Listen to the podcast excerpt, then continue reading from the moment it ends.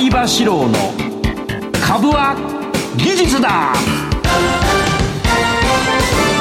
皆さんこんばんは相場志郎ですリスナーの皆さんこんばんは金井憧れですこの時間は相場志郎の株は技術だをお送りしていきます今日もよろしくお願いします,、相場さんは台湾に行かれていた、うん台湾に行きました。はい。行ってらっしゃい。行ってらっしゃいじゃないよ。もう、もう帰ってきました。帰りなさい。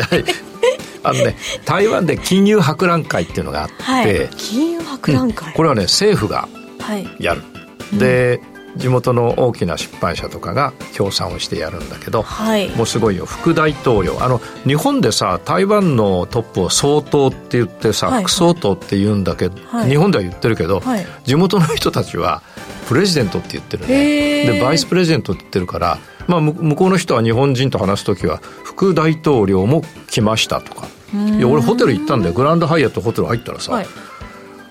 あのホテルの門に門ってい。うか、エントランスにカメラがブワーって言って俺そこ歩いてってさあれ俺こんな台湾で有名なのかなそうカシャカシャカシャカシャはなんないんだよみんないるだけなんだよそしたらその後にあの副大統領副総統が次総統になる人だから、え。ー、相当偉い人で、さすが相当なだけ、うん、それが1月25日に、はい、やりました。でたくさんの台湾の人も来てくれましたし日本からもね株塾生が50人ぐらい来てくれました、うん、でその博覧会が終わって、はい、えーアイバリュートレード講座っていうのを、はい、まあ、博覧会は25日だったんだけど、ええ、アイバリュートレード講座は2728の2日間、うん。はい、えー、同じメンバーで2日間やりました、はい、それからね提携話がいっぱい来た。提携話、うん、地元の上場企業の会長が、えー、懇親会に来てくれてで名刺交換してで一緒にいろいろやりましょうとか、うん、それから中国かな台湾人だけど中国で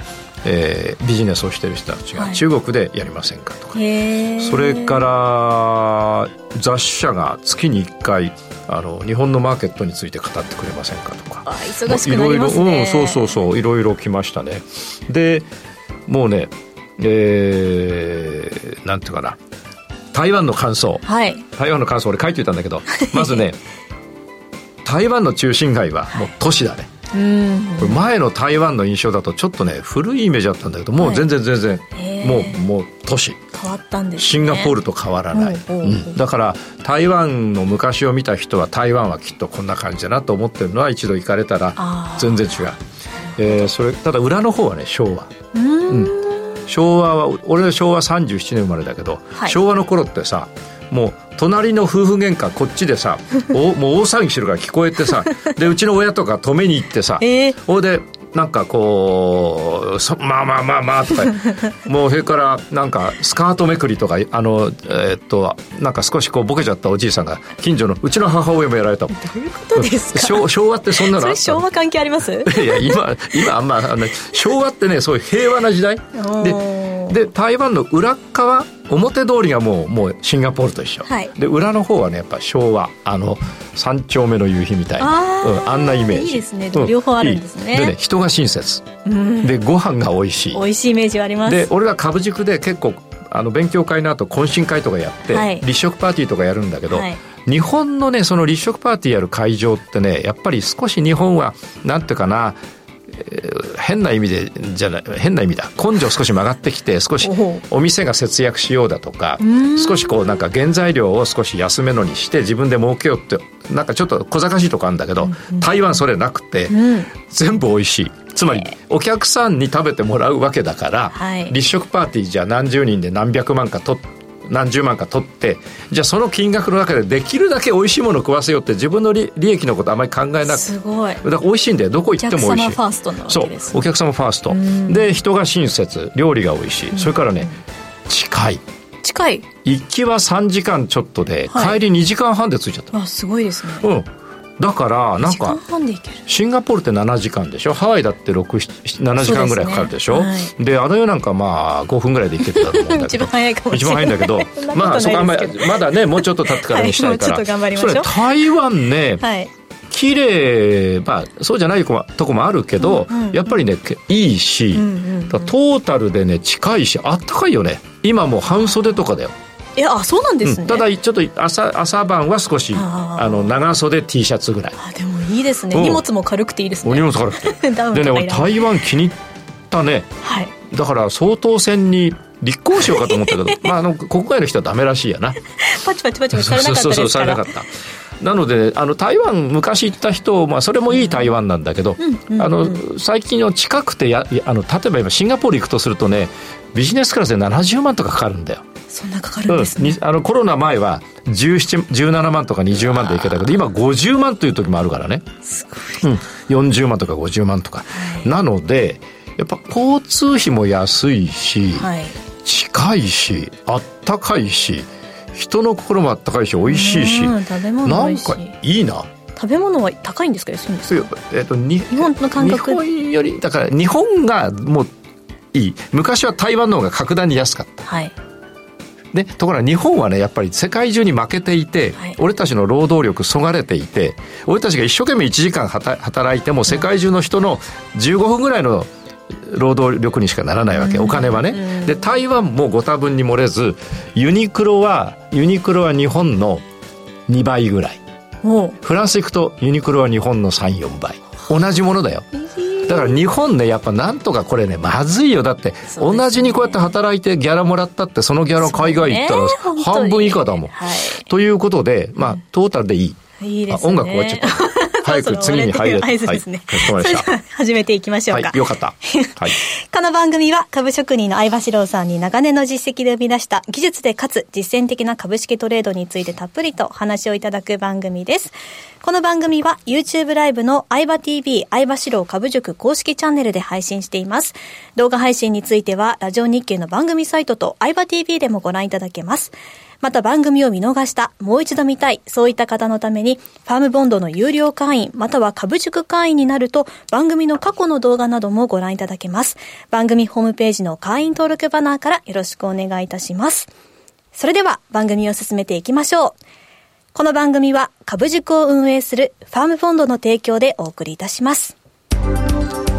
相場志郎の相場の潮流。このコーナーは株式投資のポイントを相葉さんにわかりやすく解説いただきます。それでは今日の相場を振り返っていきましょう。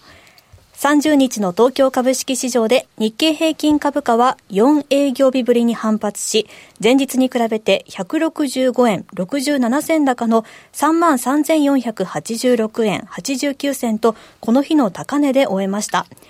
アメリカ長期金利の低下を背景に、主力のグロース株を中心に次第に買いが優勢となりました。午前は利益確定目的の売りや戻り待ちの売りが出て下げる場面が目立ちました。午後に入り日経平均は徐々に上昇の勢いが増しました。アメリカ株価指数先物が日本時間30日に高く推移したことや、アジアの株式相場が総じて堅調に推移したことが支援材料となりました。市場ではこのところ日本株は下げが続いていたため見直し買いが入りやすかったとの声が聞かれました。午前は下げる場面が多く、前日のアメリカ主要株価指数は高安まちまちで日本株の方向感を決定づける材料にはなりませんでした。外国為替市場で円高ドル安基調が続き、日本株の株価指数先物や輸出関連の重荷となりました。東証株価指数トピックスは4営業日ぶりに反発し、10.43ポイント高の2374.93で終えました。東証プライムの売買代金は概算で5兆5792億円と10月30日以来の高水準。大引けにかけて株価指数の採用銘柄の見直しに伴う売買が活発になりました。売買高は23億6681万株。東証プライムの値上がり銘柄数は1014と全体のおよそ6割。値下がりは591、そして変わらずは55銘柄でした。なるほど。まずね、はい、今日のお話をする前に、先週お休みだったんで、はい、えー、先々週の11月の16日に、この相場の潮流のコーナーで、はい、えー、個別銘柄について、まあ初めて、この番組としては初めて、はい、えー、予想というか、ね、えー、この銘柄は今後上がるだろう、うん、この銘柄は今後下がるだろう、はい、予想しまして、で、あの時俺言ったのはさ、これ全部負けたらさ、この番組終わり。そしたらなんとね、残念ながら今日でね、あ、違う。皆様さようなら。えっとね、前回8銘柄お話をしまして、はい、詳しくどういう理由で売ったり買ったりしたか、今日のあの YouTube ライブでお話しますが、はい、えー上昇するだろうと予測した H234、5銘柄のうち、4銘柄が、えー、かなり上昇しました。うんうん、で、そのうち1銘柄は、はい、今日でトントン。ということ。それから、えー、空売りを候補として、3銘柄を上げましたが、はい、その3銘柄は、えー、全部下げてます。ということなんで、えー、8つ売りと買いを、はい、予測して、はい、えー、7勝、8007勝。うんで、1銘柄がトントンということで今日を迎えたということなんで、えー、皆さんにこの番組でお話しているアイバリューっていうのは、その、例えばその、買い、買いを考えた銘柄が全部うまくいって、売りを考えた銘柄が全部失敗したっていうんだったら、それはトレンドが上がってたからと。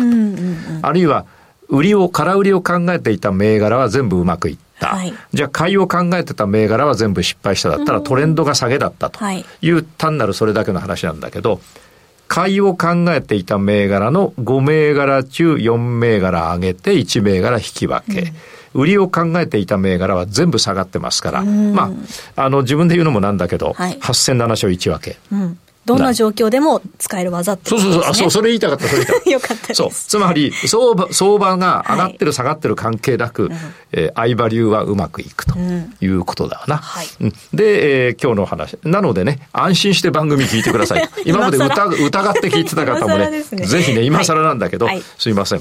で、今日のおマーケットについて、はい、えー、その信頼性のある考え方でやりますと、はい日経先物はね、えー、ご覧いただいて、えー、今、あの、一部の人には、これ、あの、見えてる人には見えてるんで、見えてない人には見えてない。怖い怖い怖いそうそう、霊能者みたい。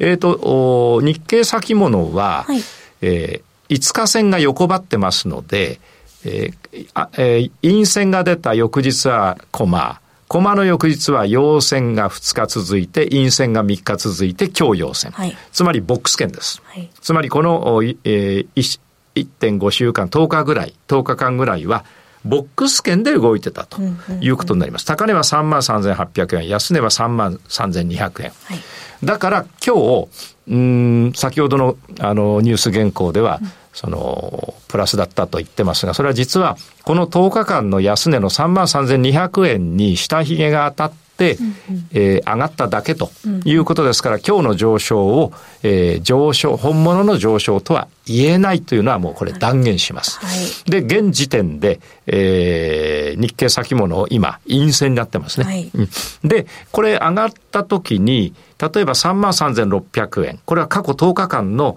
ローソク足の実態の高値です。はい、で、えー、パッと一瞬いったのと、上髭としては3万3800円。ただしもうすでにこれ陰線ですから、明日の朝陰線だったら多分これ下落方向ということになります。なぜかというと、ボックス圏の底値に今日昼間達したんで、午前中。はい、で、大きく上げて終わったわけですよ。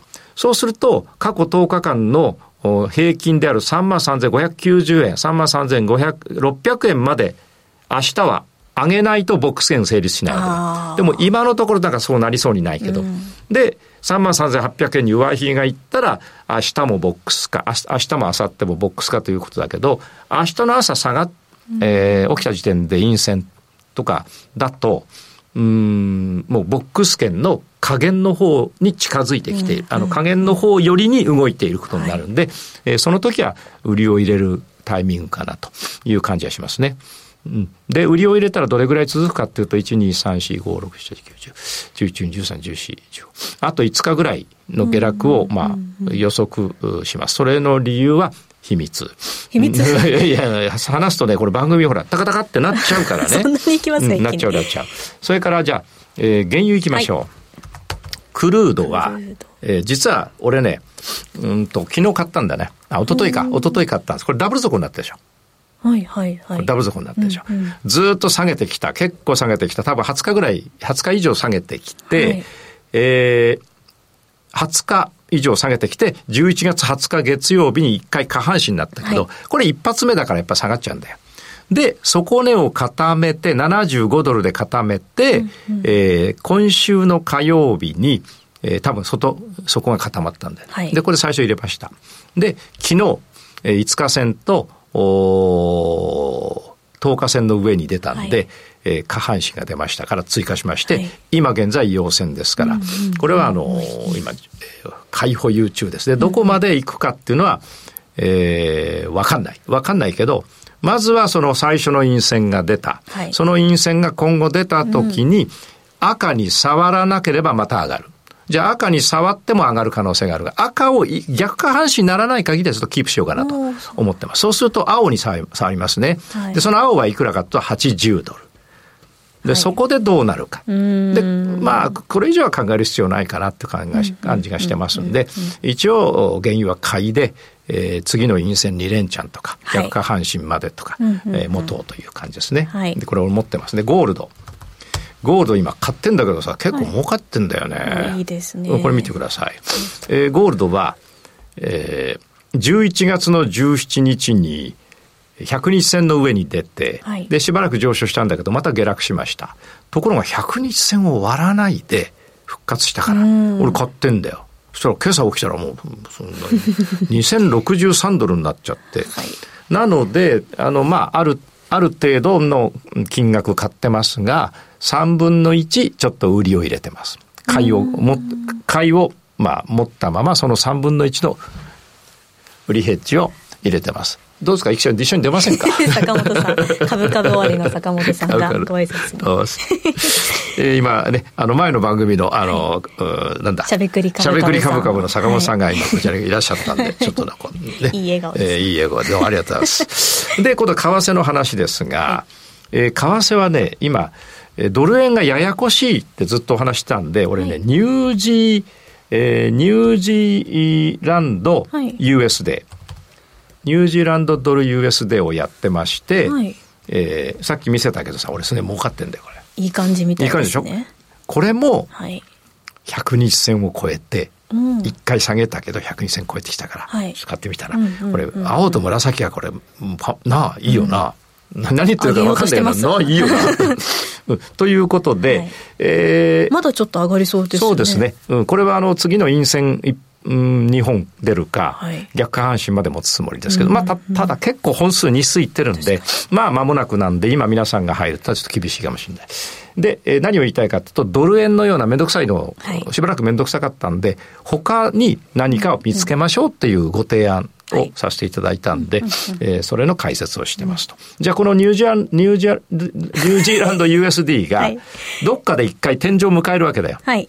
も、も、目下の、目下の、えー、天井どっかで迎える、はい、もう本数結構2、30本いってるから。でね、でも下げた、下げを見ていただいて、まあ、どっかで下げるかと、4、5日で下げるか分かんないけど、下げて、2、3日下げるか分かんないけど、下げてきて、はい、下半身で戻ったら、買い。買いでいいと思う。うんうん、もう下から紫が青を抜いてきてますから。はい、だから、皆さんはこれ、ニュージーランド USD が下げるのを待って、次の下半身で買うか、うん、今買って、行けるところまで行って、逆下半身になったら、え買いを切って売りにして、はい、そして売りで持ってって下半身になったら売りを切って買いを入れると、うん、まあ、あの、今からでもそれはやれる。うん、で、今日買って明日すぐ逆下半身になれば、それは、それ買いはマイナスになるけどさ、売り、売りいけるんだから。はいはい、あの、どっちでもいけると。今言ってるのわかるかな。うん、後で、あの、YouTube の時説明します。そういう意味で簡単ですよ、これね。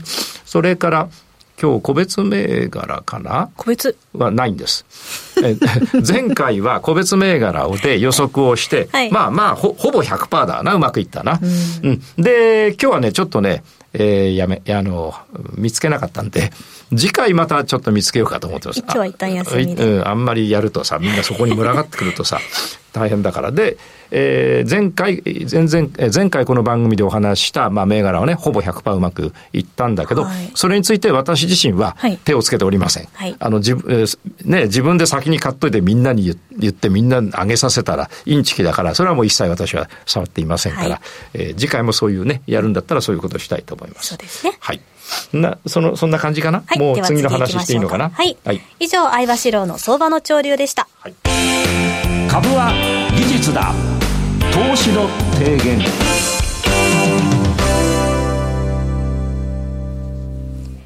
ここでは相葉さんにトレードの提言についてお話をいただきます。はい、今日の提言は？台湾よかったわ。それが提言ですか？いやぜ、ぜひ皆さん伝わりました。一回行った方がいい。やはり海外に行くと、うん、勉強になりますね。勉強になる、勉強になる。うん、本当に、本当に、本当に、だって、台湾って言ってさ、あの前は本当にもうちょっとね、少し裏ぶれたイメージあったんだけど、いや、これちょっと今回いいと思った。まあ、裏はまだ昭和だよ。それもまたいいですね。いい。だから両方あるからいいよな。はい。うん。で、近いし、近いし、あったかいし、美味しいし、人が優しいし。さて次の話。はい、相場の提言。ちょっと長いんで、ゆっくりお話します。うまくいかない人と、はい、私、相葉君、はい、相葉クソジジイの違いは、俺台湾のね、公園でね、すぐ台湾のこの相葉クソジジイが言ってんだから大丈夫だって言って、俺通訳がどういうふうに訳したかったら、気になる。普通に訳してるような気がするんだよ。面白くない相葉先生って訳してるんですかね。多分だ。で、相場の提言、はい、いきますよ。うまくいかない方と、はい、この私、はい、相葉クソジジイの違いは、ある場面に出くわした回数が、うん、ある場面に出くわした回数が圧倒的に違うということですね。えー、具体的には、はい、ある場面に出くわす。例えば今日の原油のようなところに出くわす。うん、それから先ほどのニュージーランド USD の、えー、チャートの中のある場面に出くわす。うんうん、そしたら、まずは深く考える。そして、えー、反省をする。あるいはそこを考察する。はいそして自分の考えを修正して、その深く考え、反省し、修正したという回数だな。場面に出くわし、深く考え、反省し、修正した回数が圧倒的に、あの、俺多いんで。そうするとなんか、そんなに修正が多いってことはいつも間違って失敗してんじゃないかと思うかもしれませんが、そうじゃなくて、それを本番でやるのは非常に大変じゃないですか。はい、お金どんどん減っちゃうから。ね、俺もう40年もやってんだから、お金なくなっちゃってね、大変なんだけど、そう、大変なんだけど、大変じゃないんだけど、なんていうの？どうするかって言ったら、はい、出くわすっていうのは実際のマーケットで出くわすんじゃなくて、シミュレーショントレードで。で、これは結構辛いんだけど、あの、リーディングっていうのはちゃんとチャートが見えてるとこで、はい、ここ、チャートがこう、半年分ぐらい見えてて、見えた状態を、ここは移動平均線がこうだからとか、うんうん、何本いったから下半身だから買って、15本で手締まって、16本目の、はい、逆下半身で空売り入れてとか、説明するわけだ。はい、それは見えたチャートでやるんで、ある程度できるんですよ、多分、皆さん。うん、うん、本読んだりして。でね、できるんですよ。はいただそれもできないとお話にならない。見た状態でできなかったらさ、なんかだってサイコロが出てんのにさ、それ読めなかったらもう、そもそもダメだからね。はい、うん。だから見た状態で説明できるようになることが必須なんだけど、今度はさ、チャートを、これいつもやって紙芝居、ちょっと見てください。こうやってね。こうやって動かすわけだ。はい、適当に動かして、こう、よそ見しながらチャートを、はい、ストップ。やって、ストップってやって、ここからトレード。はい、そう今やるとね、資生堂の2009年の2月9日月曜日からもう次が見えない状態、はい、その以前のが見えた状態、うん、この状態で明日どうなるどうなるって考えながらやる。で、まず予測する。だこれは場面に出くわすと言いますね。はい、で、うん、今買いかな売りかな考えて、えーえー、今日はキープだとか、あるいは買いだとか売りだとか考えじゃない、うん、で、しばらくやっていくと自分の考えが当たってるか外れてるか分かってくるわけだ。そしたらそこで立ち止まって、どうして俺の考えは外れたんだろうと。アイバリューの原則はいろいろなところで見えた状態で見ると大体うまくいくんだよ。だい、まあ大体うまくいくんだよ。それなのに、トレードを隠してやっちゃうとうまくいかないっていうのは何か自分がずれてんだよね。はい、それを、うん、例えば10日ぐらいトレードしてみたら、あのシミュレーションでね。で、まず反省するんで、この反省は俺長い。えっ、と、なんていうかな、すぐわかることもあれば、どうしても相場流通りやってるのになーって、こう、あ、なんでかなっていうのはあるんだけど、はい、そこで諦めて、ああ、ダメだと思ってまた違うところやるとか、えっ、ー、と、違う技法を考えようとか、はい、そうするともったいなくて、とことん考えると、あって新しい発想が浮かぶわけだ。なるほど。そうかって浮かぶわけ。うん。で、浮かんだら、今度はこういう場面に出くわしたら、こう考えようってメモをと取って確実に残してある。俺いっぱい残してある。うん、で、先週の台湾の講演でも、はい、今週か台湾の講演でも、あのね、まあ、台湾とかオーストラリアとか香港とか中国本土とかいっぱいいるからね、はい、シンガポールとか。で、来た人はそんな多くないから、もう10対1。あとはもうみんなネットで聞いて、生放送で聞いてるから、10対1だからもうみんなにやったよ。もうどんどんどんどん一緒にトレードして。そしたらみんなね、やっぱさすが丸2日やるからさ、途中で寝てるやつはもう俺抱きしめたりさ、首首絞めたりやって、で、あのー、みんなできるようになった。すごい。うん。だからさすがにそ、で、その間に同じことをやってね、メモすんだよね。はい。だから、あの、そんなことが、あの、ある場面に出くわすっていう意味です。うんうんそして深く考えて反省して修正した回数で、俺いっぱいあの頭の中に残ってるわけ。はい、例えば、緑が、緑が急激に下がってる時は下半身でも上がんないとかね。あるいはせっかく下半身になったけど、まだ下落5本目で上がったやつは下がっちゃうとかね。うん、逆に言えば、下落十何本下げた後の下半身は上がるとか。じゃあ下落十何本下がった下半身でも、週足から見てまだ緑が下がってたら、あの、上がらない可能性があるとか。いっぱいこう発見があるわけさ、はい、失敗の中から、うん、ただ実際のマーケットで失敗するとお金がなくなるから、ね。えー、トレードの中で。しかも分かってないところで自分が分からないところそうするとねこれ辛くてやりたくなくなっちゃうの。そうなんですよ。逃げたくなっちゃう、うん、例えば今憧れちゃんがやったとしたら、はい、多分あの相場流のことは知ってるって、はい、チャートが見たら説明できるのに多分これやると多分900回中95回ぐらいうまくいかないんだよ。そうするとメンタルが下がっちゃって、えー、やる気がなくなる。はい、でも、あの、株で儲けたいから、リーディング、見えた状態だけをいっぱいやる。うん、でもそれも大事、うんうん。だけど、見えた状態だけをたくさんやるだけだと、実際に見えない状態だと、脳が違うとこ動いちゃうんだよね。そうですね。だから例えば、錦織圭君なんか今試合出てないけど、はいはい、あのー、だいぶ休んだ後、その後優勝した頃はね、えっ、ー、と、試合感を取り戻す。つまり、練習ではできてんだけど、試合行くとできない全然違うものなんですね。違うもの。ただ練習ができないと試合でもできない。うん、だから練習で完璧にしといて、えー、小さい試合で試合感を整えて、えー、大きな試合に出ると。だからね、あの、大きな四大大会ってあるじゃないですか。四大大会ってあの、US オープンだとか、オーストラリアオープンだとか、はい、ウィンブルドンだとか、えー、から全仏オープンだとか、はい、これね、選手たちはね、あのー、いきなりね、予選から戦って勝ち上がってきたやつにね、あの、一流の選手が、一流の選手が負けたりするんだよ。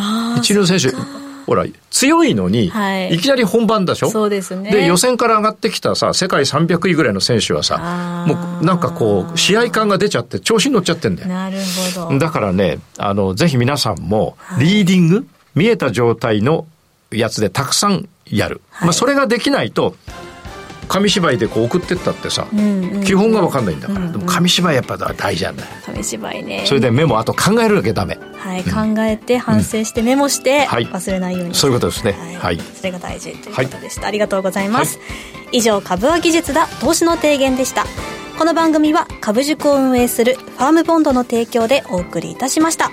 それではこの後の YouTube の延長配信もお楽しみに、株は技術だ